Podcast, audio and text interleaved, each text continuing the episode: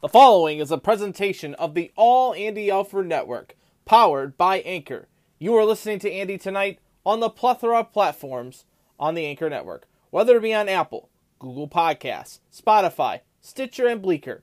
However you listen, wherever and whenever you're listening, thank you so much for tuning into the program tonight. You can always be a part of our show by following us on Twitter.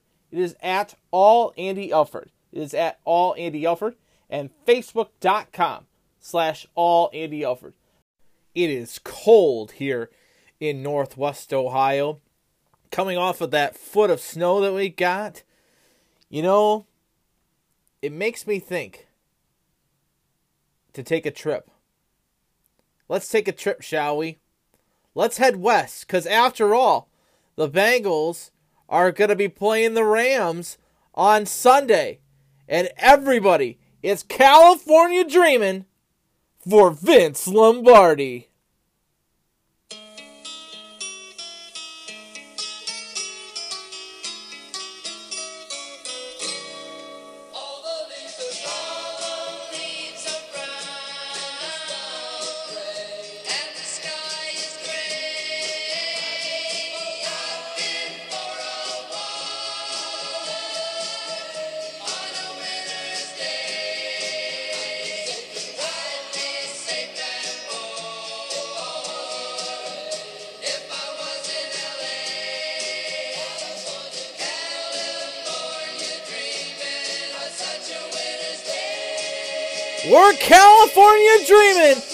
Super Bowl 56 right here on All Andy Alfred.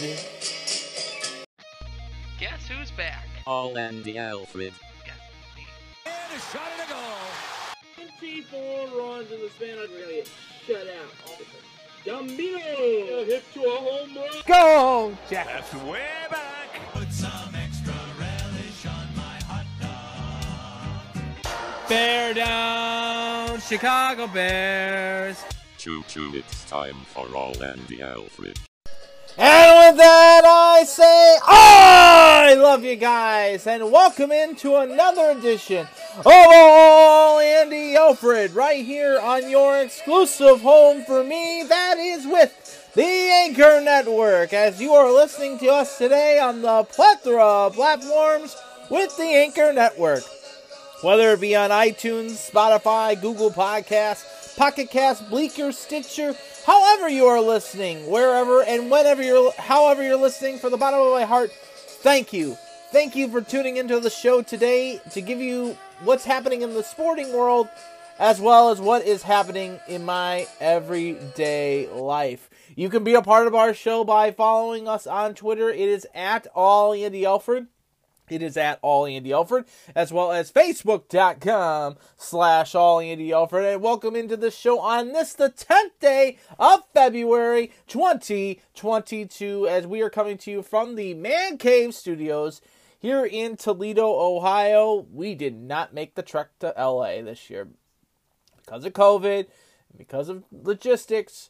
Fortunately, we did not make it to LA this year, but we are here in the studios for you today to give you a preview of Super Bowl 56 between the Los Angeles Rams and the Cincinnati Bengals. We'll preview that matchup here in just a little bit. A lot to get into the program tonight. Also, we will dive into the latest Jackets report. The Jackets coming off of a huge win against the Capitals. We'll dive into that here in just a few minutes. Also, we'll talk about the Toledo Walleye, the Walleye in action.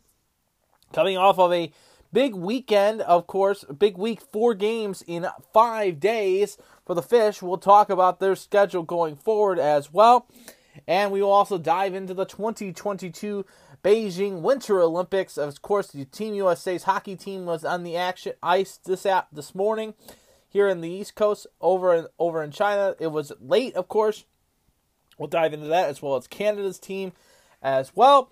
And so much more to get into today on this edition of All Andy Alford. Now, we were planning on possibly going out to LA for this Super Bowl. However, because of time, because of time and travel, as well as expen- a little bit more of expenses wise, we did not make the trek out there for this Super Bowl 56. So we are here at base camp at home, feeling the California vibes. It's a little warm outside today, so hopefully we can get that little bit of that California heat to warm up and melt some of the snow right here in northwest Ohio. So good to have you guys on this program today. We'll get a lot to get into tonight, of course. And first and foremost, before we begin, let's dive into it. Let's hit the ice. Let's talk a little Jackets hockey. The Jackets coming off of a big win against Washington. Here is the latest Jackets report. It's time to fire the cannon, and it's time to put on your jackets.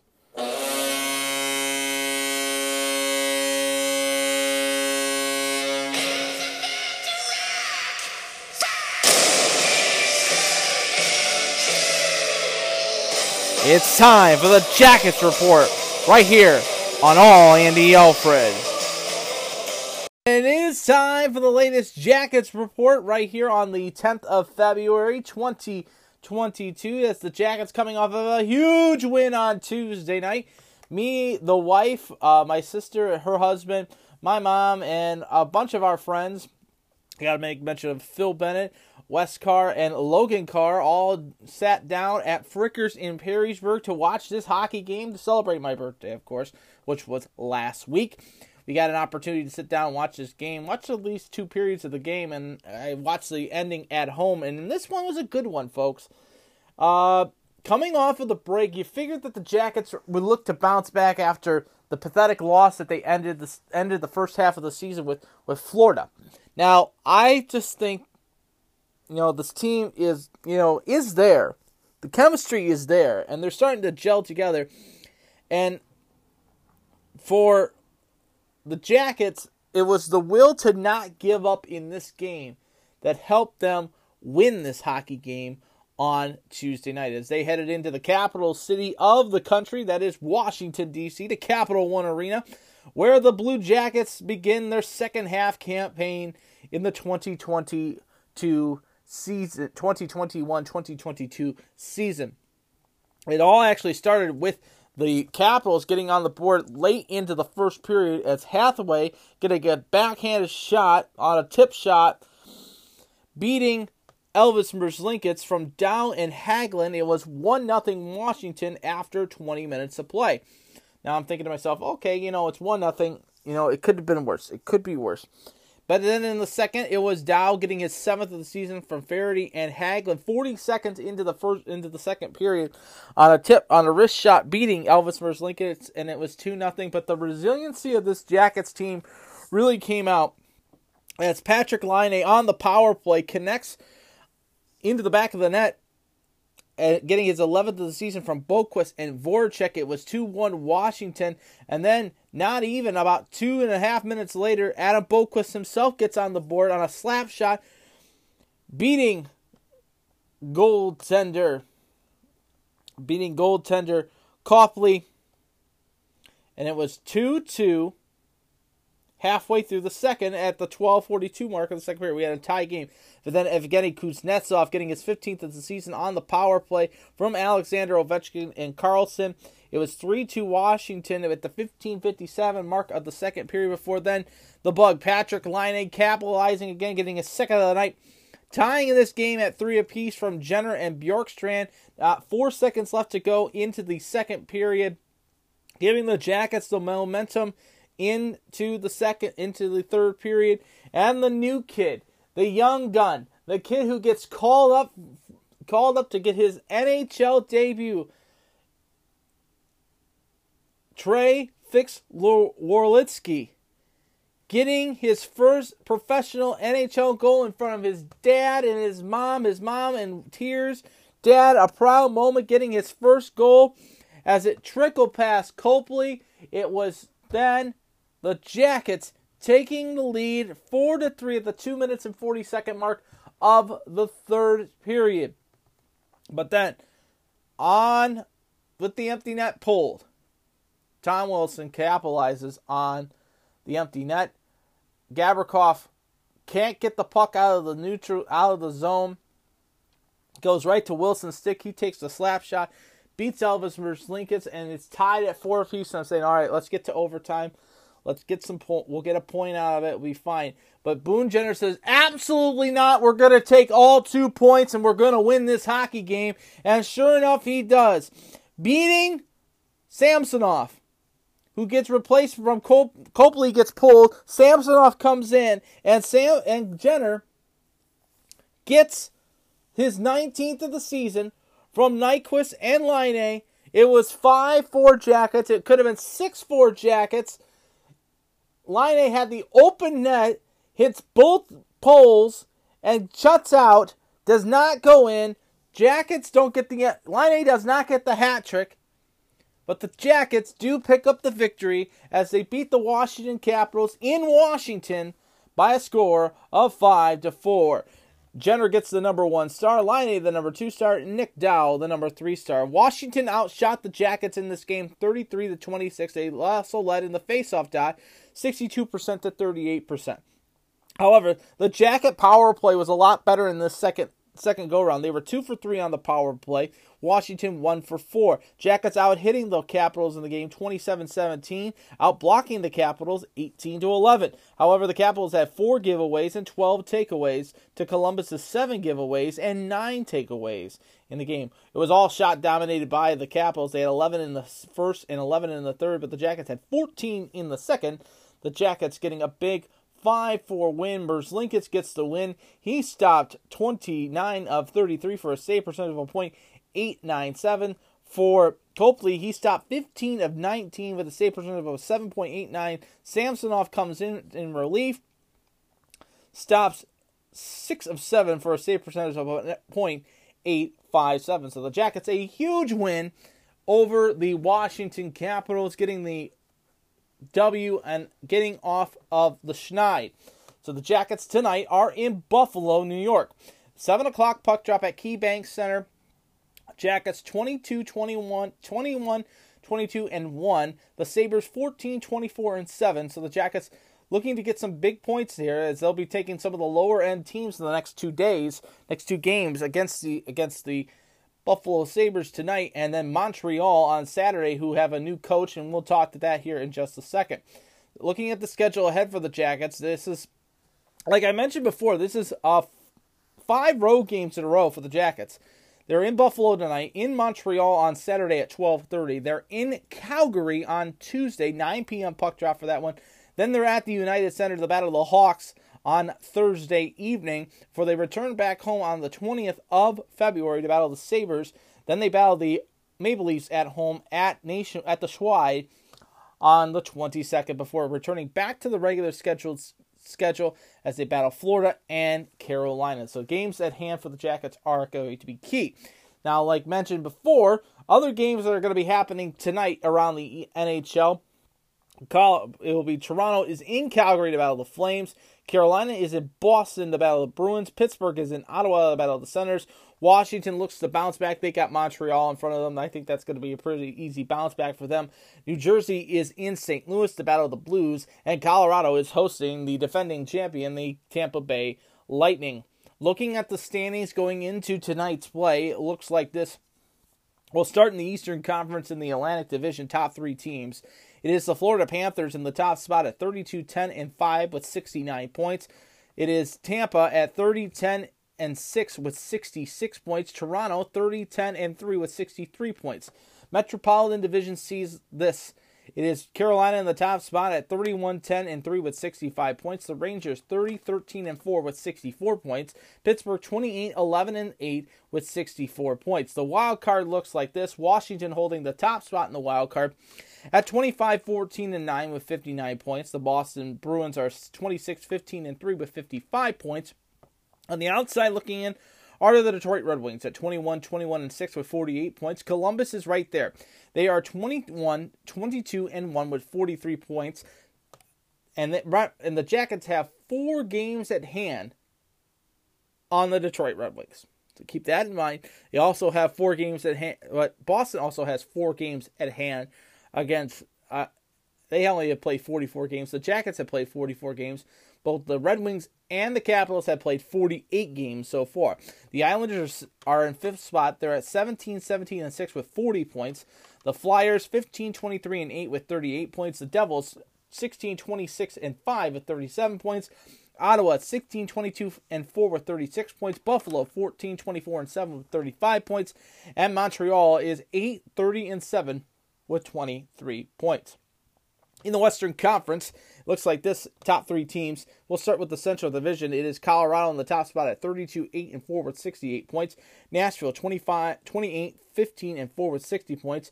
And the Minnesota Wild 28, 11, and 3 with 59 points. In the Pacific Division, it is led by the Vegas Golden Knights at 28, 17, and 3 with 59 points. The Kings 24, 16, and 7 with 55 points. The Anaheim Ducks 23, 16, and 9 with 55 points. Wild card standings look like this. It is St. Louis in the top spot at 26 13 and 5 with 57 points. Calgary 24 13 and 6 with 54 points are the top two wildcard spots. On the outside looking in are the Dallas Stars at 24 18 and 2 with 50 points. They looked pretty good last night against the Nashville Predators. Uh, Edmonton 23 18 and 3 with 49 points. San Jose 22 20 and 4 with 48 points. Vancouver 21 21 and 6 with 48 points. The Winnipeg Jets are 19 17 and 7 with 45 points. Chicago 17 23 and 7 with 41 points. Seattle 15 28 and 4 with 34 points. And Arizona is 12 31 and 4 with 28 points. Like I mentioned before, the worst team in all the NHL right now uh, it's shocking for me to say this, is the Montreal Canadiens. They have only eight wins on this er, uh, on this midway point of the season. So, looking at some news and notes around the NHL, of course, the big news today is that Dave Tippett was fired today by the Edmonton Oilers, which is a sh- shock by me.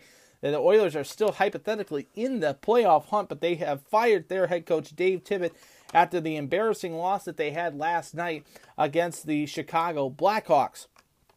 So Tippett is out. It'll be Woodcroft in. Edmonton 7, 13, and 3 since becoming since the start of the season when they were 16, 5, and 0 are now at fifth in the Pacific Divi- Division. Jay Woodcroft, who coached in the American Hockey League in Bakersfield, will replace Dave Tippett as well as associate coach. Uh, Edmonton has also fired Jay Playfair, who has also been fired as well by the Edmonton Oilers. So, you know, it's news and notes to pass news that that Cammi Granato has been named the assistant general manager. She is the second woman hired in all of the National Hockey League. Of course, the big news, of course, was that that the new hire for the Montreal Canadiens as it is now a former player himself. Yes, I'm going to say it. Martin St. Louis is now the new head coach of the Montreal Canadiens.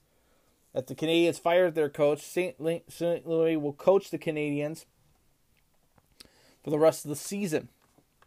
St. Louis has no coaching experience outside serving as a special teams coach so for the Jackets is for the 2018-2019 season, but he is five foot eight, undrafted, who's willing to make his way to the who will make his way to the Hockey Hall of Fame. So he's got a fiery personality. I think this is what the Canadians need. He'll be on the bench tonight against the Washington Capitals. Other notes also, of course, Marcus Foligno has been suspended two games for his actions on for, on forward from on center from the Winnipeg Jets. Uh, Lowry, Adam Lowry, and his action is a knee on knee contact. He's been suspended for game for at least two games. Tuukka Rask announced his retirement from the game on Wednesday after 15 seasons. He played a quick contract with the Sabres. So not with the Sabres, with the Boston Bruins. So it's good to see that. And the and the big one for me is Brad Marchand. He is a known offender for this. You know, Brad Marchand is just this guy is going to get himself out of the league after what he did to Tristan Jarry. You know, and I don't like both teams, but there's no need for that. Marchand has been suspended six games for roughing and high sticking by the player development on Wednesday. The incident occurred with 25 seconds remaining in the third period on a 4 2 loss to the Pittsburgh Penguins. Marchand received a minor penalty for roughing on the plate in a match penalty for attempt to injure. He went after and hit Christian Jarry with his stick.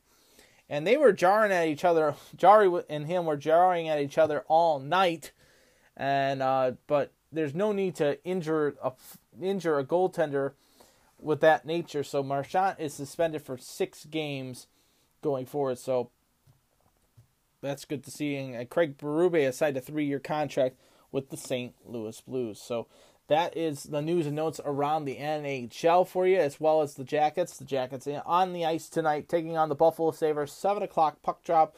You can watch that game on uh, Bally Sports Ohio, as well as on MSG Buffalo as well. As you're listening to All Andy Alford tonight, right here on the Anchor Network, whether it be on iTunes, Spotify, Google Podcasts, Pocket Cast, Bleaker, Stitcher, however you're listening, wherever and whenever you're listening.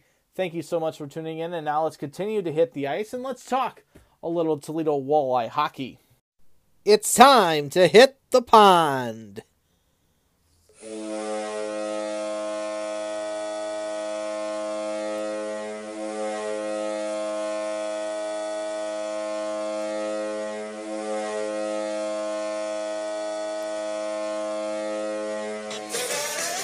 It's time for the Walleye Roundup right here on All Andy Alfred.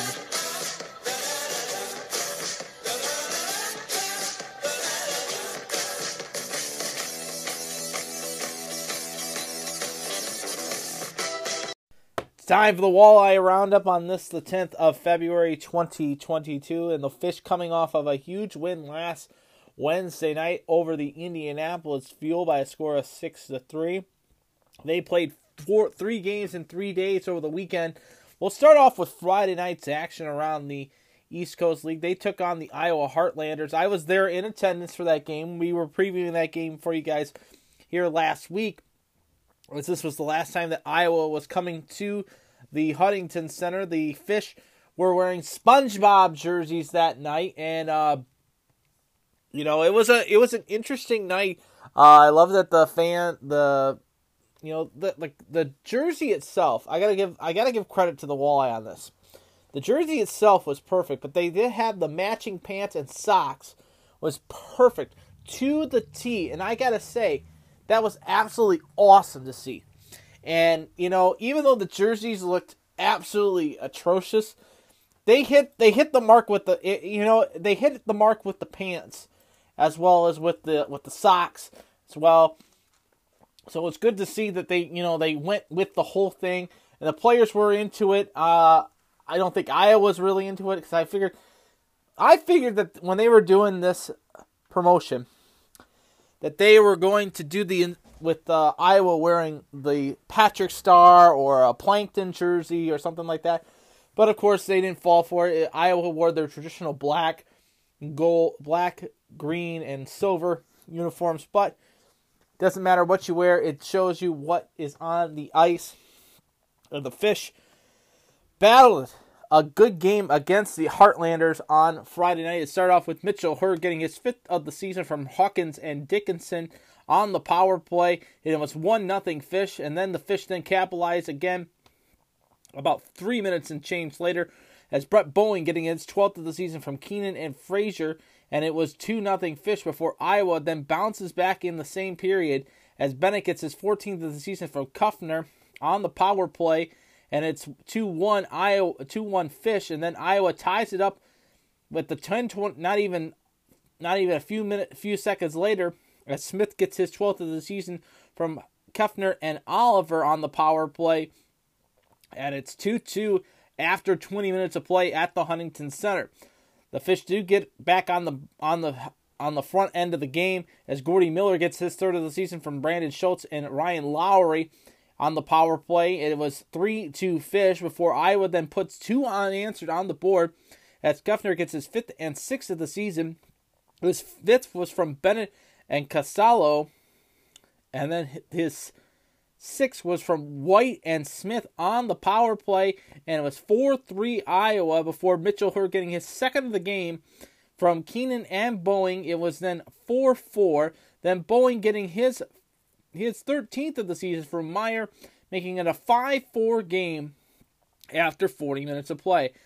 The former Fish himself, uh, McMurray, getting the third goal for his third goal of the season for the Iowa Heartlanders, coming in off of the trade that he was traded the, that day from the Fish over to Iowa from Slough and Shercook, and it was 5 5 after 60 minutes of play. So we had bonus hockey that took place at the Huntington Center. Back and forth, back and forth action went. And Bennett for the Iowa Heartlanders getting the dagger in in front of a sold out crowd of 7,452, which really wasn't a sold out crowd. There's a lot of pocket of empty seats here and there around the Huntington Center. If you were at the game on on uh, on Friday night, you knew that there in the corners was pretty empty.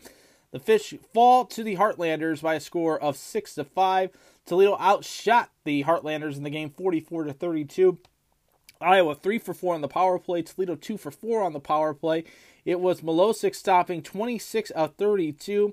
His save percentage of a .879 for it, for Beliveau. It was stopping 39 of 44. His save percentage of a .908. So the Fish fall to the Heartlanders at the Huntington Center on Friday night as they fall six to five over those Heartlanders. Other scores from Friday, the 4th of February, it was the Reading Royals, a 4 3 winner over the Newfoundland Growlers in overtime. In Glens Falls, it was the Fort Wayne Comets, a 7 3 victory over the Adirondack Thunder.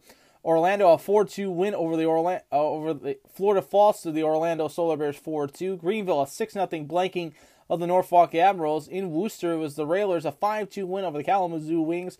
Wheeling, a 3 1 win over the Indianapolis Fuel. Tulsa, a 2 1 win over the Allen Americans.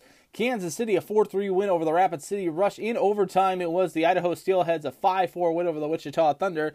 And the Jacksonville Icemen getting a 4 2 win over the Utah Grizzlies on Friday night, the 4th of February. We get to Saturday. The Fish traveled to Cincinnati, the Queen City, to take on the Cyclones. And the Fish bounce back after the loss with a big 5 2 win over the Cyclones at Heritage Bank Center. It was Howard Shell getting his the goal started out for the Fish at the 4:43 mark of the first period from Tomnek and Graffini. It was one nothing Fish before Jesse Schultz getting his 12th of the season from Adirondack and Boca, and it was 1-1 tied up before Mitchell Heard at the 10:15 mark of the sec of the first period gets his seventh of the season from Hawkins and Boeing on the power play and was 2-1 Fish. But then at right before the end of the first period, it was Capasalo on the power play from Leaf and Ederson, and it was tied at two after 20 minutes of play. The Fish then took off into the second period as Parker getting his eighth of the season from Fraser and Tomnek, making it a 3 2 Fish lead, and then Hawkins putting the nightcap on for two straight goals. His first goal of the game was at the 540 mark of the third period. His 11th of the season from Gazzola and Dickerson on the power play, and then he puts the empty netter from Schultz at the 1847 mark of the third period. The Fish getting a 5 2 win at Heritage Bank Center. The Fish outshot the Cyclones in the game 30 to 28. Toledo 2 for 6 on the power play. Cincinnati 1 for 5. Kaden Fulcher got the start for the Fish in the game. He stopped 26 to 28. His save percentage of a point 975. Redmond gets the loss for the Cyclones. He stopped 25 of 29. His save percentage of a point 875. So the Fish getting a big win there on Saturday night at Heritage Bank. Other games around the East Coast League on the 5th of February, Reading a 5 1 win over the Newfoundland Growlers, Adirondack a 4 3 win over the Fort Wayne Comets, Orlando a 3 2 win over the Florida Everblades, the Lions of Trevose fall to the Maine Mariners 5 4. In overtime, Kalamazoo a 2 1 win over the Worcester Railers. South Carolina a 5 1 win over the Greenville Swamp Rabbits. Iowa beats up on the Wheeling Nailers by a score of 4 1. Norfolk a 3 2 win over the Atlanta Gladiators. Kansas City blanks the Rapid City Rush 2 0. In overtime, it was Tulsa 5, Allen 4, and Wichita 5 4 win in overtime over the Idaho Steelheads. And then we get to Sunday, and Sunday was an interesting day for hockey in the East Coast League. A lot of games going on, of course, and the Fish finish up their four games in five days as they took on the Indy Fuel. And for the first time so far this year, if I'm not mistaken, the Fish were shut out at home at the Huntington Center by a score of three to nothing over Indy. Indy scoring a goal in each of the periods.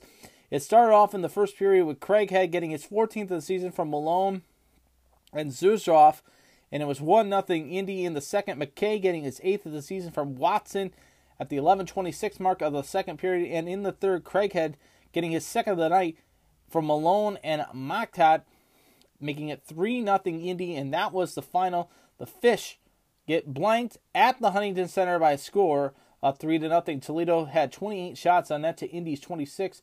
Both teams over on the power play. Indy over 1, Toledo over 2. It was Christopoulos stopping 23 of 26, his save percentage of a .950 for Lackey. He stopped all 26 shots. The game, his save percentage up point uh, 1.0. So the Fish fall to the Indy Fuel on Sunday. I was there in attendance. I actually won a jersey in the jersey raffle that we were mentioning before. I won the Toledo Hockey Hall of Famer himself, Bill Joyce's jersey. A uh, little too small for me. I'm probably going to have that framed and put that up here in the man cave. So when we get that all settled up and ready, I'll take a couple pictures and post it on our Facebook page as well as on our Twitter account. So it was good to see uh, a lot of the jerseys going up for auction and uh, a lot of money for the Toledo Walleye Wishing Well Fund as well as Tee It Up to Tee It Up Northwest Ohio. Other scores from around the East Coast League: it was Wichita beating Idaho five to two in overtime. It was the Rapid City Rush salvaging the series over the Tulsa Oilers with a 5-4 victory. Cincinnati falls to Wheeling in overtime 5-4. Kalamazoo takes 2 of 3 from Worcester with a 2-1 win, and Atlanta was a 4-1 win over the Norfolk Admirals. On Tuesday, it was the Reading Royals battling against the Adirondack Thunder, and the Royals a 6 1 win over the Thunder. On Wednesday, Newfoundland gets a 5 0 win over the Maine Mariners. Orlando a 5 2 win over the Jacksonville Icemen. Wheeling went into Kalamazoo and beat up on the K Wings 4 1. Greenville a 5 1 win over the Norfolk Admirals. Fort Wayne falls to Indy 2 1. Atlanta falls beats up actually beats Cincinnati 4 2. And then in overtime, yeah, last night. Utah was a winner 5 4 over Iowa. Allen was a winner 4 3 over the Kansas City Mavericks, and the Idaho Steelheads shut out the Tulsa Oilers by a score of 2 to nothing. Tonight on the docket, actually, we have one final as we actually finish up our podcast here. It was Wichita, fall, fall, Wichita Thunder, a 3 2 win over the Rapid City Rush in overtime this afternoon. Tonight on the docket, 7.05 Central Standard Time. It'll be Kansas City Mavericks in Allen to battle the Americans. This weekend slate looks like this.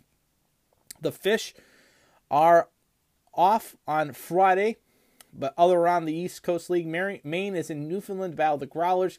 Kalamazoo is at home to battle the Indy Fuel. The Lions are in Reading to battle the Royals. Jacksonville will take on Greenville. It'll be Norfolk in South Carolina to battle the Stingrays. Atlanta is in Wheeling to battle the Nailers. You have Cincinnati in Fort Wayne to battle the Cyclones. Utah is in Iowa to battle the Heartlanders. Kansas City is in Allen. Wichita is in Rapid City. And Idaho is battling Tulsa on the ice. Saturday, the 12th, Maine is in Newfoundland. Norfolk is in South Carolina. Cincinnati is in Indy. Greenville is in Jacksonville. Florida is in Orlando. You'll have the Lions battling the Royals at 7 o'clock Eastern. Adirondack is in Worcester to battle the Railers. Fort Wayne is in Wheeling to battle the Nailers. And then you have t- fr- Saturday's game for the Fish. They'll take on the Atlanta Gladiators. 7.15 puck drop for that one at the Huntington Center. Tickets are still available for that game by visiting ToledoWalleye.com or 419-725-WALL. You have Utah is in Iowa to battle the Heartlanders. Wichita is in Rapid City. And Tulsa is battling Idaho in the Steelhead City. Sunday, all day games, three day games in the East Coast League. Florida is in Orlando, the Battle the Solar Bears at 2 p.m. 2 p.m. Standard Time, Newfoundland time. Maine is battling the Growlers, 105 Eastern. We'll see the Adirondack Thunder battling the Worcester Railers. Those are the only games happening on Sunday, with it being Super Bowl Sunday. Now, looking at the standings going into tonight's into this weekend's play, We'll start with the Central Division. The Toledo Walleye in the top spot at 28 10, 1 and 2 with 59 points. Kalamazoo is 23 18, 0 0 with 46 points. Fort Wayne 21 16 4 and 1 with 47 points.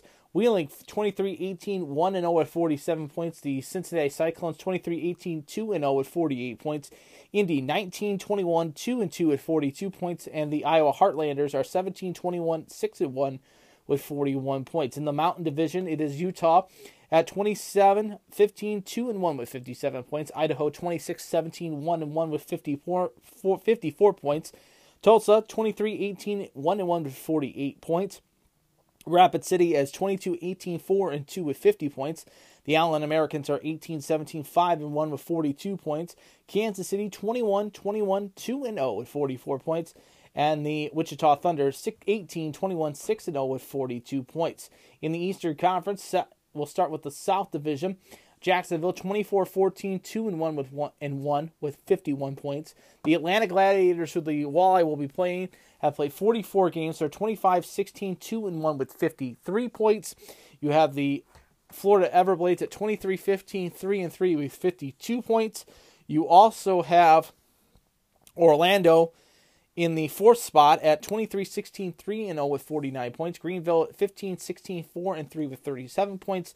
The Norfolk Admirals 15 22 2 and 2 with 34 points. And the South Carolina Stingarees are 15 22 4 and 0 with 34 points. In the North Division, it's led by the Running Royals, who are 22 9 5 and 1 with 50 points. Newfoundland 18 12 3 and 0 with 39 points. The Lions are 18 12 2 and 1 with 39 points. The Maine Mariners 19 16 3 and 2 with 43 points. The Worcester Railers 16 19 2 and 1 with 35 points. And the Adirondack Thunder 16 19 2 0 and 0 with 34 points. Uh, news and notes around the East Coast League, of course, the following have been announced as suspensions. Uh, Kansas City's Robust has been fined. Um, Robust has been suspended for four games and fines of undisclosed amount as a result of his actions against the Allen Americans. Was fined and suspended under the Rule 28 for a result of a legal check to the head infraction at the 751 mark of the first period in the game, so he will be suspended. Utah's Tyler Penner has also been fined an undisclosed amount as a result of his actions against the Iowa Heartlanders on the 9th. He was fined for a dispute for a careless use of a stick in the third period of the game on the 9th of February. So there's the updated fines and suspensions from around the East Coast League. Of course, uh, let's see here. Yeah, that that's pretty much all the news from around the East Coast League as we get you into this weekend's action. We're getting closer, and uh, just to just to get it in here into perspective here, uh, let me pull it up here if I can. Here, league wise, top four teams in each division will be will claim the tops will claim plot spots in the playoffs. Right now, Toledo is holding the top spot at 28 10 1 and 2 with 59 points.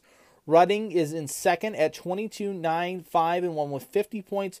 Utah 27 15 2 and 1 with 57 points. And the Icemen are 24 14 2 and 1 with 51 points. Now, I say this because the top four teams will be automatically will go on to the playoff system. So Reading holding the top spot in the north, Utah battling the top spot in the mountain, Jacksonville in the south, and the Walleye in the central division. So there is that for you guys. Conference wise, like I mentioned before, the West is pretty much led by the Walleye at 59 points, but Utah's right there at 57, so you can't count them out. And Utah has played 45 games. Reading has played 37. Toledo has played 41, and Jacksonville has played 41. So take that as you will on where the where the uh, standings happen. Remember, it's an 82 game season, so the, technically the Walleye have officially hit the halfway mark. Excuse me, a 72 game season. So Walleye are past the halfway mark of the season, but they're getting closer and closer to the postseason run. So we'll see how that all shakes out. As you are listening to All Andy Alford tonight, right here on the Anchor Network, whether it be on iTunes, Spotify, Google Podcasts, Pocket Casts, however you're listening, wherever and wh- however you're listening, from the bottom of my heart, thank you for tuning in. And now let's continue to talk some winter sports. Let's give you the update on the Olympics that are happening in Beijing 2022. And it's now time for the Beijing 22 recap right here on All Andy Alford as we are fully into gear for the 2022 Olympics. We are in day seven of competition. We are one week into the three week competition, and we have finally begun a lot of the events. Of course, we started off with mixed curling as the big event, of course, was won by the Italians. In second place was the Norwegians, and in third was the Swedes. So it was gold going to Italy, sweeping the board across across as they won all of the events. As they won the mixed doubles event. Sweeping the round robins and winning the tournament overall as it was Italy beating Norway and Sweden. So Italy gold, Norway silver, Sweden the bronze medal.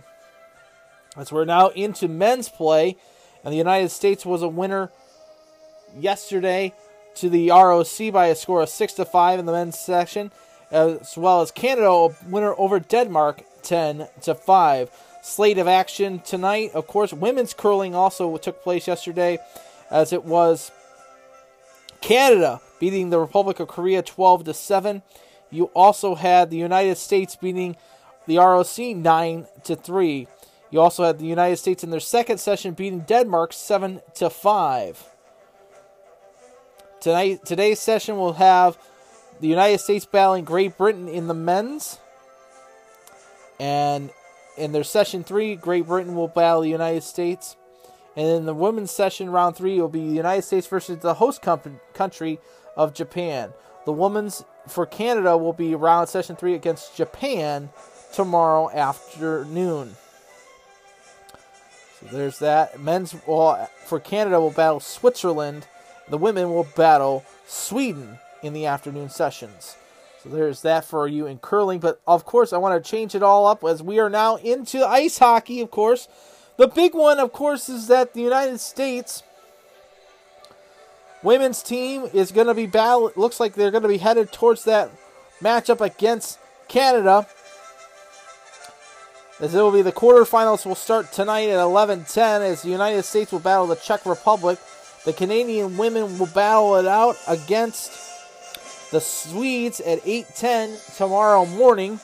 So get your coffee for that one. Ready for that one. Men's action is in underway as the Canadians beat the Germans 5 to 1 this morning and the United States shutting out the host country of China 8 to nothing. Tonight's action, Denmark will take on the Russian Athletic Committee in first matchup round. And the Czechs will battle the Swedes, the Swiss, excuse me, at 3:40 a.m. Tomorrow night, tomorrow morning, our time, Latvia will battle Finland. And tomorrow night, the U.S. men will battle the Canadian men. Tomorrow night, that is a not that is 11:10 puck drop tomorrow night. So play keep that in mind for that. The updated medal standings looks like this. The Germany are leading right now in the gold rush at 6 golds, 3 silvers, 0 bronze for a total of 9 medals. The overall stats for total medals look like this. Wait for John Williams right there. Oh yeah. It looks like this for the for the medal count for the Austrians leading the medal count right now at 4 gold, 5 silver, 4 bronze for 13 medals. The Norwegians holding the top the second spot at 12 medals in total with 5 gold, 3 silver, 4 bronze for 12. Canada in second spot with 1 gold, 4 silver, and 7 bronze. The Russian Athletic uh, Olympic Committee has is in fourth spot at 2 golds, 3 silvers, 6 bronze for 11 medals. The United States has 4 me- 4 gold, five silver, and one bronze for 10 medals. The Germans lead in all the gold rush, though, at six golds, three silvers, and no bronze for nine medals. The Netherlands, four gold, three silvers, and one bronze. Italy and the Netherlands tie for seventh with eight medals in total. Netherlands, four gold, three silvers, one bronze, and the Italians, two gold, four silver, and two bronze. And to be honest with you guys, I'm gonna kill kill John Williams here for a little bit. Uh, you know, I enjoy the Olympics. The Olympics are getting bashed so much because of the time difference, and I do I did take a look at the final uh, ratings that came out TV rating wise for the Olympics, and you know the opening ceremonies only drawing 6.8 million viewers to the opening ceremonies really kind of hurt. Uh, I think it just doesn't help that you know we're seeing taped events. You know, I wish that NBC would just run the coverage all day nonstop instead of, you know, you know, doing it. You know, the the time difference is really affecting this Olympics with the 13 hour time difference, of course. If it was, you know, a lot better of a time difference for us, you know, we'd be watching it more and more. But all the events are happening as here in America and as in Canada as well as in on the western side of the world are happening, you know, late into the evening. So it's affecting all of us from covering it at the same time. So be as it may, you know, I, I, I, I think that, you know, that should be into consideration that they just should run it all day, every day, so you could see all the events. And, you know, the Olympics have not lost its luster, in my opinion. A lot of people think that it has because of the, because of the, uh, uh, the way that you know the NBC portrays it and everything like that. Uh, I, I, I just think it's you know I, I just wish people would give it a more of a chance to people to watch it. You know, and when it comes to Paris in 2024 for the Summer Games, everybody's gonna be watching it because it's the, the time difference will be different, will be definitely different, and then you have the you'll have the Winter Games, which we don't know yet who is hosting the Winter Games next in in 2026. Uh, but in 2028, the Los Angeles games will be taking place. So, you know, we'll see. We'll see how it all shakes out. But uh, that is your Olympic coverage right here on All Andy Alford tonight, right here on the Anchor Network, whether it be on iTunes, Spotify, Google Podcasts, Pocket Casts, Breaker, Stitcher, however you're listening, wherever and however you're listening. From the bottom of my heart, thank you for tuning into the show tonight. And now we're going to talk some other sports before we get to the big game, of course. Some other news and sports news to pass along to you guys. We'll start first and foremost with the college, with college basketball, of course, and we'll start with the Mid American Conference, of course, with the uh, big dance coming around the corner. I had somebody reach out to me and ask me, "Hey Andy, are you doing the uh, March Madness tournament?" Yes, we are. That will be coming up as soon as the brackets are released and we get the all the logistics all situated. We'll probably be doing it through ESPN's bracket challenge. We'll have it all set up, but that's coming up in the near future. On uh, thir- on Tuesday, the eighth of February, the uh, Mid American Conference was in full swing as Central Michigan beat Ball State 89 85 in overtime. The Toledo Rockets continue their winning ways as they win 77 62 over the Ohio Bobcats. Uh, Miami a 62 57 win over the Western Michigan Broncos. Eastern Michigan falls to uh, Buffalo 102 to 64. Akron a 70 64 win over the Northern Illinois. And in Kent State, it was Kent State a winner 76 68 over the Bowling Green State University Falcons in the game. Third tonight, tip 7 o'clock on ESPN Plus. Ohio travels to Central Michigan at 7 o'clock in Mount Pleasant. Tomorrow, 7 o'clock tip on E ESPN2. Kent State and Akron in action. Saturday's slate looks like this.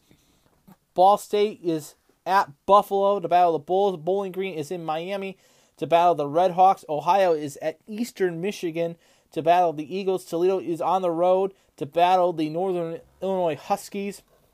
And Central Michigan will battle Western Michigan for the tip on that. In the men's side, standings look like this: Toledo top spot overall in conference play at 11 and 2. Ohio 10 and 2 overall. Akron 9 and 3. Kent State 9 and 4. Buffalo 6 and 4. Central Michigan 5 and 4. Ball State 6 and 6. BG 5 and 8. Miami of Ohio four and eight, Northern Illinois three and eight, Eastern Michigan three and nine, and Western Michigan has yet to win a MAC game. They are 0 and 13. Overall records: Toledo's 19 and 5, Ohio 19 and 4, Akron 16 and 4, Kent State 14 and 9, Buffalo 12 and 8, Central Michigan 6 and 14 overall, Ball State 11 and 12, BG at 500 at 12 and 12, Miami of Ohio 10 and 13, Northern Illinois 6 and 15, Eastern Michigan 8 and 15, and Western Michigan 4 and 20 overall. The overall top 25 looks like this. It's uh, games that are taking place tonight. Seventh ranked Duke battles to Clemson at 8 o'clock on the ACC network. Murray State takes on Tennessee State. Murray State 23rd ranked in the country. The number two ranked Gonzaga Bulldogs are at home against Pacific. 9 p.m. tip for that one. Purdue, third ranked in the country, heads up to Crisler Center to battle the Michigan Wolverines. 9 o'clock tip on ESPN. 9 o'clock on FS1. Fourth ranked Arizona battles Washington State. And San Diego travels to 22nd ranked St. Mer-. Mary's at 9 p.m. tip off for that one. On the women's side of things, uh, in the Mid American Conference, of course, last night the Bowling Green State University Falcon women's team was on the hard court. They get a big 81 to 52 win over the Northern Illinois. It was Toledo a winner 86-63 over Miami of Ohio. Eastern Michigan falls to Buffalo 93-68. Kent State a 78-67 win. Akron a 86-70 win over Western Michigan. Ball State and Ohio unfortunately were postponed. Saturday slate sees Western Michigan traveling to Ohio to battle the Bobcats. One o'clock tip for that one. Central Michigan battles Miami of Ohio. One o'clock tip for that one. Uh, a lot of one o'clock tips. Uh, Akron taking on Eastern Michigan at Ypsilanti. Ball State travels to Kent State. Two o'clock tip for that one. Buffalo travels to Northern Illinois for a big matchup. Two o'clock tip, and then you have the Battle of I seventy five that will take place on Saturday. Two p.m. tip off at Savage Arena as the Bowling Green State University Falcons, 11 and 9 overall, take on Tricia Cullop and the Toledo Rockets, who are 18 and 4 overall. This is a big matchup right here because Bowling Green is Bowling Green in conference play is 6 and 5, Toledo 12 and 1. They're holding the top spot. Buffalo 10 and 3, Akron is 7 and 5, Ball State 7 and 4. Bowling Green 6 and 5 in conference play. So it's a big matchup for the Falcons and the Rockets and we'll see in part 4 of this battle of I-75 if Bowling Green can finally get a win and beat the Rockets on the home court because right now it is 3 nothing in favor of the University of Toledo. If Toledo wins this game, they will have clinched the Battle of I 75 for the season in the winter sports when it comes to football and basketball as well. So there's a big matchup, big matchup going forward. Uh, golf to pass along to you, of course. LPGA is off.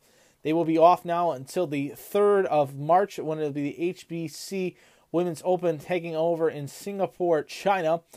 And that will be the next event. But in the Drive On Championship that took place last weekend, it was the the Ireland, the Irish lad in Leona Maguire getting winning the tournament at 18 under par.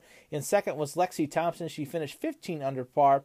Brittany Ademeyer finishes 13 under par and tied for fourth.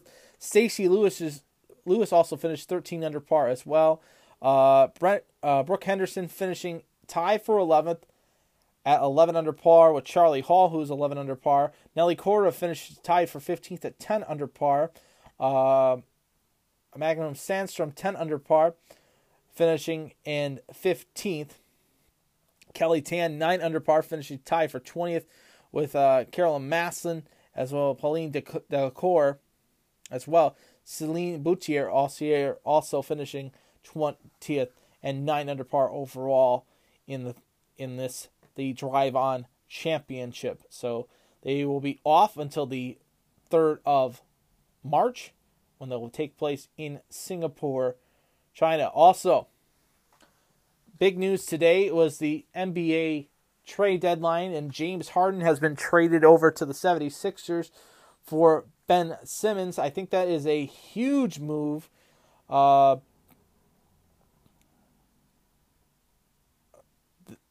this is a big trade So Simmons goes to the Nets. Harden to the 76ers. For Ben Simmons, the Sixers will get James the Nets will get Ben Simmons, Seth Curry, and Andre Drummond. That is a huge pickup for the Brooklyn Nets. A huge pickup.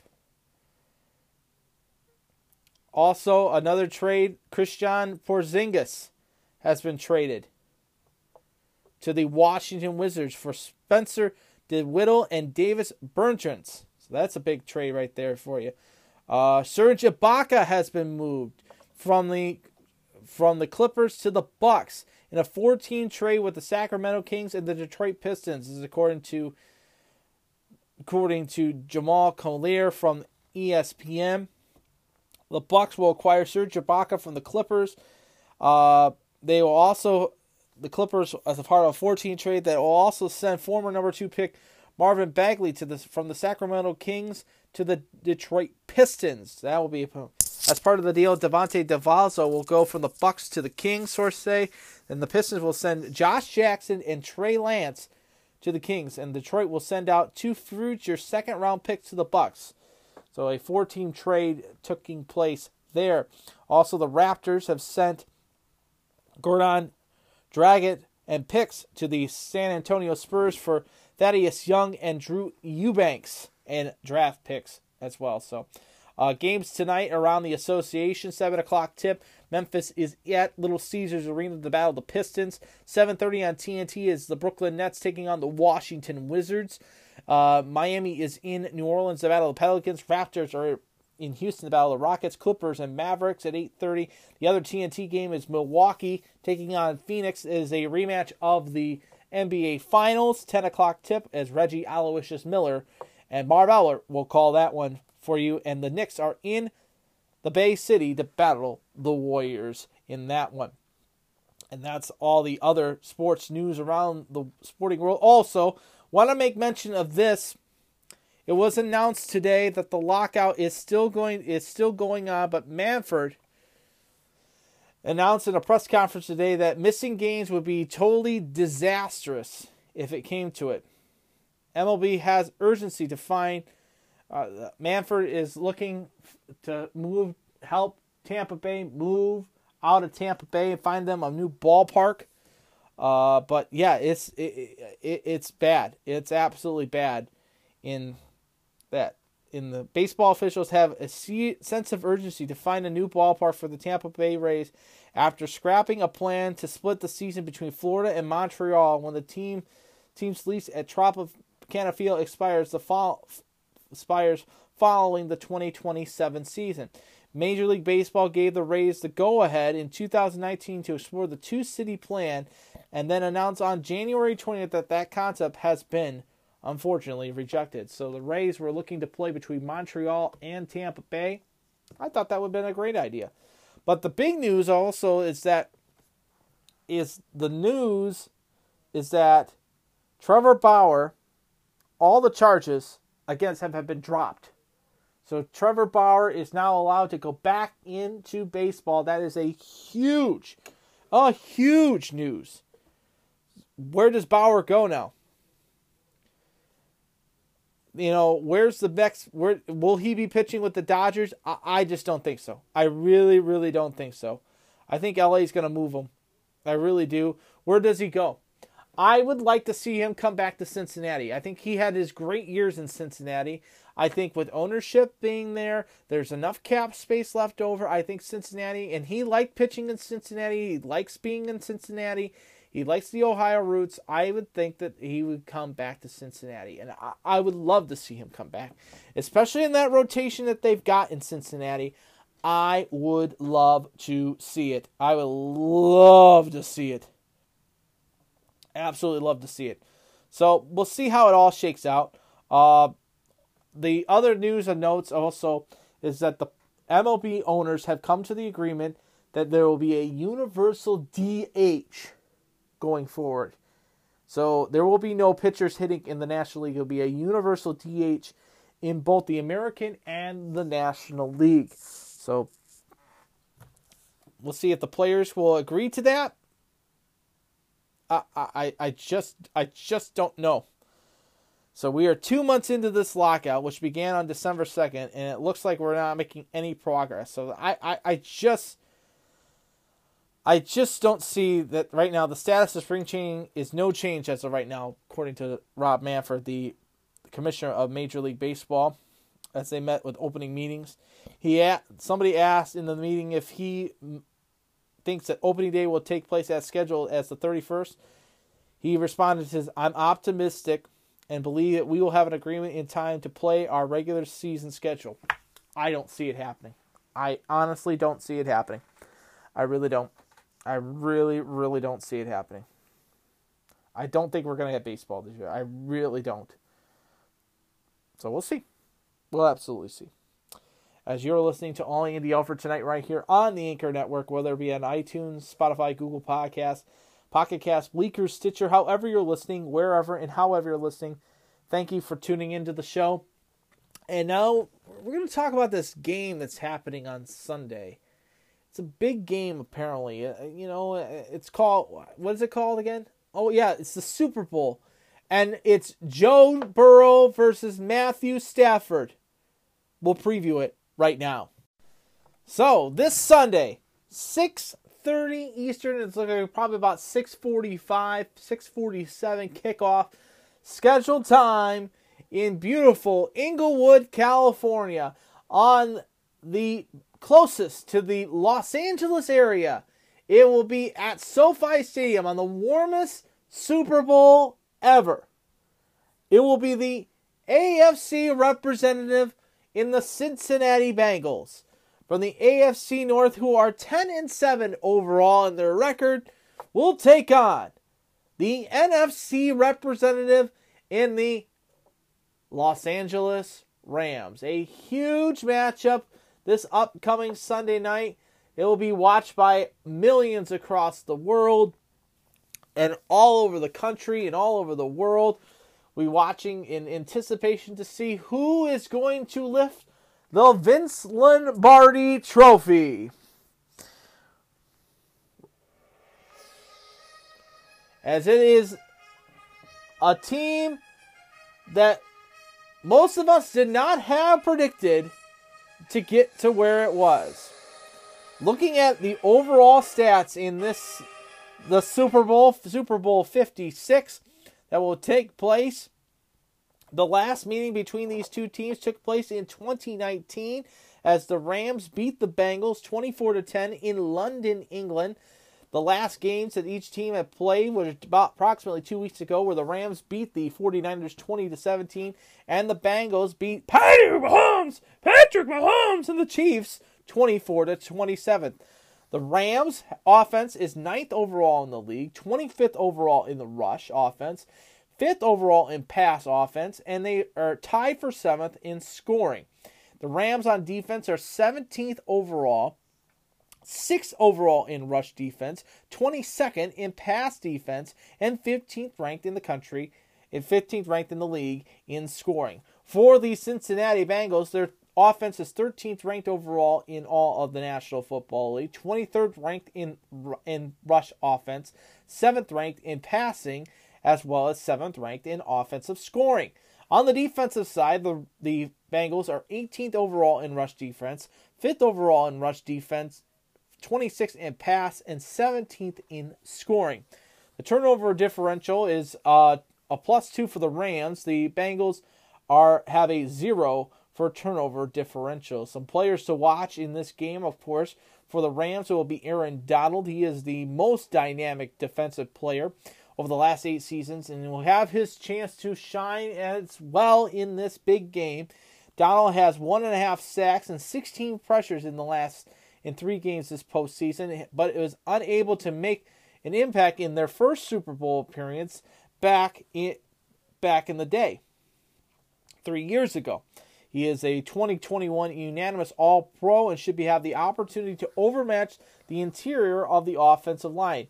The matchup for the the key matchups to watch will be uh, cornerback Jalen Ramsey versus wide receiver Ja'Marr Chase. I think this is a these two top tier quarterbacks facing off against each other as the most productive rookie receiver since the merger. The matchup could determine the winner of this football game. The player to watch for the Bengals, of course, is going to be none other than Joe Burrow. Burrow, his second year in the league, he is going after going first overall and the starting quarterback to pay picked to the starting quarterback. He went from the first overall pick to being now the starting quarterback for his team in the Super Bowl. That has been that is to get here in his second season. Bur- Burrow's presence has transformed in a struggling franchise in the Bungles to become the Bengals. Burrow has 15 TD passes and just two interceptions in his last seven games, and he averages over 331 yards a game. The injuries to watch out for for the Rams tight end is Tyler Higbee. He's out for an, for a knee injury. Also, you have uh, Joseph uh, Noteboom out with a chest. Is not expected to practice all week.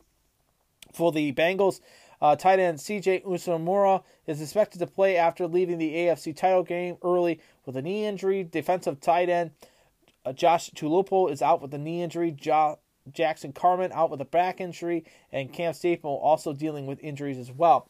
Uh, the teams have only met once under the current coaches uh, are on, and the Rams beat them 24-10 at Wembley Stadium in London in 2019. At the t- time, Coach Zac Taylor spent two seasons on Sean McVay's staff with the Rams. The Rams, uh, Andrew Whitworth spent 11, the first 11 seasons with the Bengals and got 168 games with the Bengals, 14th most in all time. Some stats to pass off: the Rams are one third all time in one third all time in Super Bowls, while the Bengals have lost their only two trips to the Super Bowl. And by the way, this is the youngest coaching staff the youngest coaching matchup in Super Bowl history, the first time that both coaches were under the age of 40. 40. Now, Burrow is facing off against Rams quarterback Matthew Stafford, will be the 10th and 11th quarterbacks to start a Super Bowl after being drafted first overall. Stafford was drafted in 2009 with the Detroit Lions, Burrow with in 2020 with the Bengals.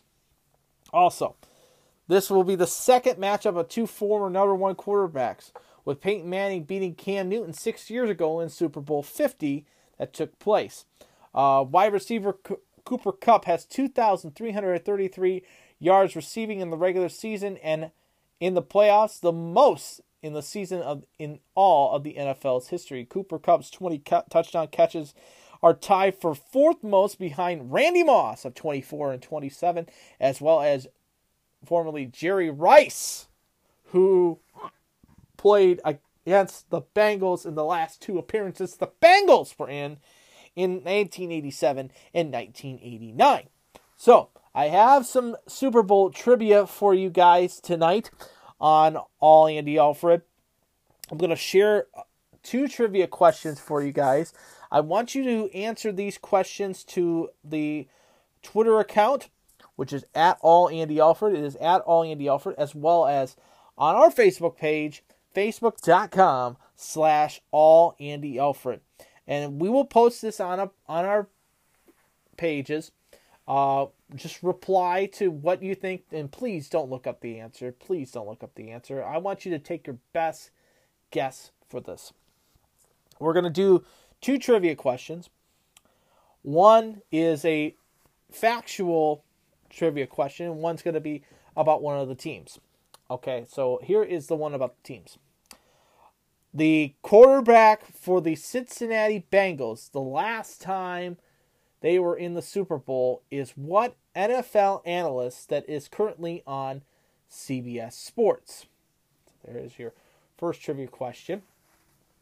That's the easy one. Now, here is the hard one for you guys.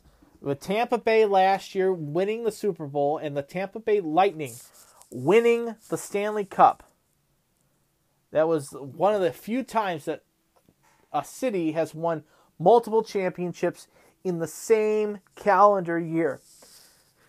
The trivia question is Can you name the four cities that have won championships in the National Football League as well as Major League Baseball? If you can name all four in our comment page without looking it up, and remember, it has to be without looking it up. you will we will you will win the honor of being mentioned on our show next week. You'll win the honor. So four cities that have won championships in both the Super Bowl as well as Major League Baseball. And the hint is for that has happened in the last 56 years. So there's that for you. So, of course, everybody's asking me, it's been going around all day. They have been asking me the question who do you see winning the whole thing? I have been torn because of this. Uh, I think, you know, do I root for Ohio? Do I root for Burrow and Ja'Marr Chase? Do I root for the Bengals because of the Ohio connection? Do, we all go in for Ohio, even if you're a Browns fan? Do you root for? Are you rooting for the Bengals to succeed in the Super Bowl to put some relevancy in the AFC North?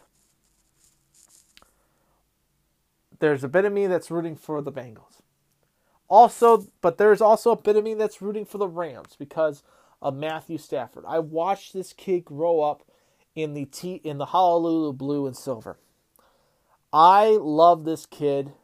He has been one of the best quarterbacks I have ever witnessed growing up as a as a Lions fan. I have enjoyed the run that they have had with the Rams. Uh, I think the Rams have gone all in with their chips. Uh, I I like to see I like to see Stafford get a ring. But I wish he would have gotten a ring with Detroit. He had the opportunity after opportunity to get it done and ownership because the Ford family needs to freaking sell the Lions to somebody that wants to invest in the Lions and not invest in a side hobby because that's what the Ford family does. But I don't want OBJ to win a championship. I don't want him. I don't want Odell Beckham. I don't like Odell Beckham all that much. After what he did to Cleveland, I don't want him winning a championship. Oh my god. You know, it's it's this I want I really what I want is a competitive football game. That's all I want. All I want is a competitive football game. Will I get that? I don't know. Uh I would like to see this I like to see both these teams battle it out and be up into the fourth quarter. I just don't want this to be a blowout and I'm watching I'm watching Moonshiners or whatever on A&E later in the evening. I don't want that to happen. I want to watch this game from start to finish. Uh, I'll be making the skyline dip, of course, because to honor Cincinnati. I don't know what I'm going to make for LA. Uh, the line for the game right now is the betting line is Rams by four. Uh, the overall against the spread, the Rams are eight and nine. The Bengals ten and seven.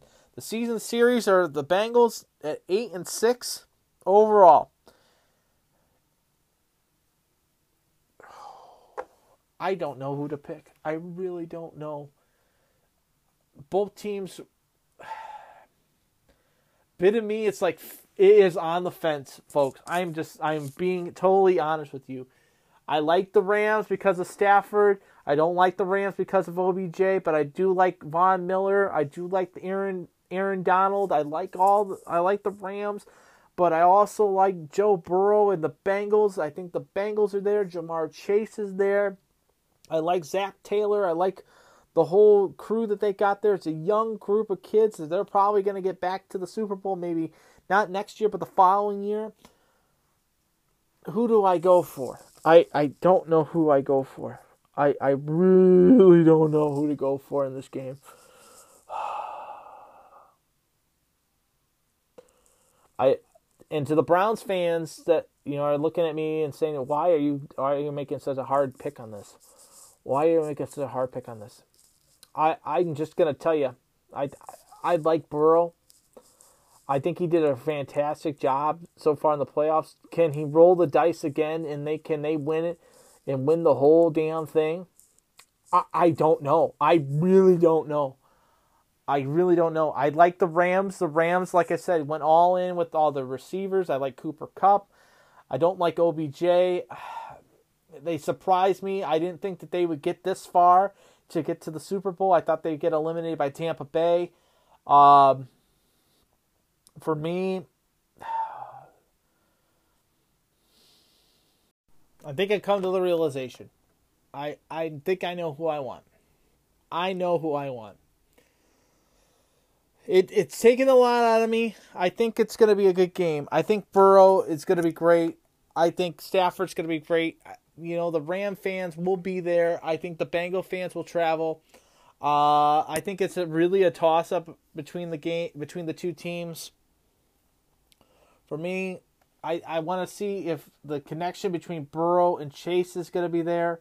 Uh, I would like to see. It's two good. Chase versus Burrow, Chase and Burrow versus Stafford and Kupp. Um, the defense is gonna give Burrow a hassle all day. I think this is a low scoring game. I really do. Uh, I think overall in this game, we're gonna see a low scoring game. The matches have the Rams at 66% to the Bengals at 34%. I think it's going to be very interesting. The line the line at 4 over under is 48 and a half. I think that's going to be under. So on Sunday night in SoFi Stadium, Rams 21. Bengals 24. Super Bowl 56. I have the Bengals beating the Rams 24 21. I think the defense stands tall for the Rams, helps them out a lot, but I think the kicking game is there. I think McPherson will be there. It's the consensus is 57% of the country is picking the Rams. I am going to take the Bengals. I'm going to believe in the Ohio connection. I have the Bengals 24, the Rams 21. I have the under in the Super Bowl, and I have the Bengals outright plus four in the game, winning the game. I'll take the Bengals over the Rams Sunday evening or Sunday afternoon in beautiful in Inglewood, California. If I have to take a prop bet, I will take tails.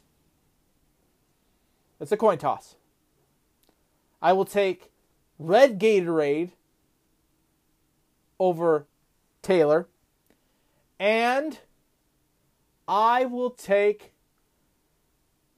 40 seconds till Chris Collinsworth slides in. 40 seconds. The over, uh, I'll take 40 seconds as the number. 40 seconds. We'll see. So I have the Bengals 24, the Rams 21. 6:30 kickoff on NBC. It's going to be a good one, folks. It really is going to be a good one. So that is my Super Bowl prediction. And I've been debating of it all day. I have. I've been debating about it all day. All day. So we'll see. We will see. And that's going to wrap it up for all Andy Alford tonight, right here on the Anchor Network. There is no Andy Rants tonight uh, as we get you ready for Super Bowl 56 from the beautiful city of Inglewood, California, where the Rams will take on the Cincinnati Bengals. It is going to be, I think, a great Super Bowl. I hope you guys have a great time at your parties. Um, enjoy the game. Really, really enjoy the game, and that's that's the key thing. Enjoy the game. Enjoy the time with your family for the game, and remember, these teams have been California dreaming for this one. I have the Bengals beating the Rams 24 21. Until I talk to you next week, this is Andy Alford saying, I'm pulling for you. We're all in this together. The game of life. Remember to answer those trivia questions. We'll have them posted on our Facebook and Twitter accounts. Until I talk to you next week, this is Andy Alford saying, I'm pulling for you. We're all in this together. The game of life. Keep your stick on the ice. And to the teams you root for at home, and to my teams, go Jackets! Go Walleye! Go Falcons! men's and women's basketball team. And let's go Burrow, baby. Joe Burrow. Who day? Who day? Who they say gonna beat them Bengals? Bengals 24, Rams 21 in Super Bowl 56. Victory is sweetest when you have tasted defeat. Have a great weekend, everybody. Enjoy the Super Bowl, and I'll talk to you guys on Monday, Valentine's Day, for a special, lovely edition of All Andy Alford. And keep California dreaming, folks.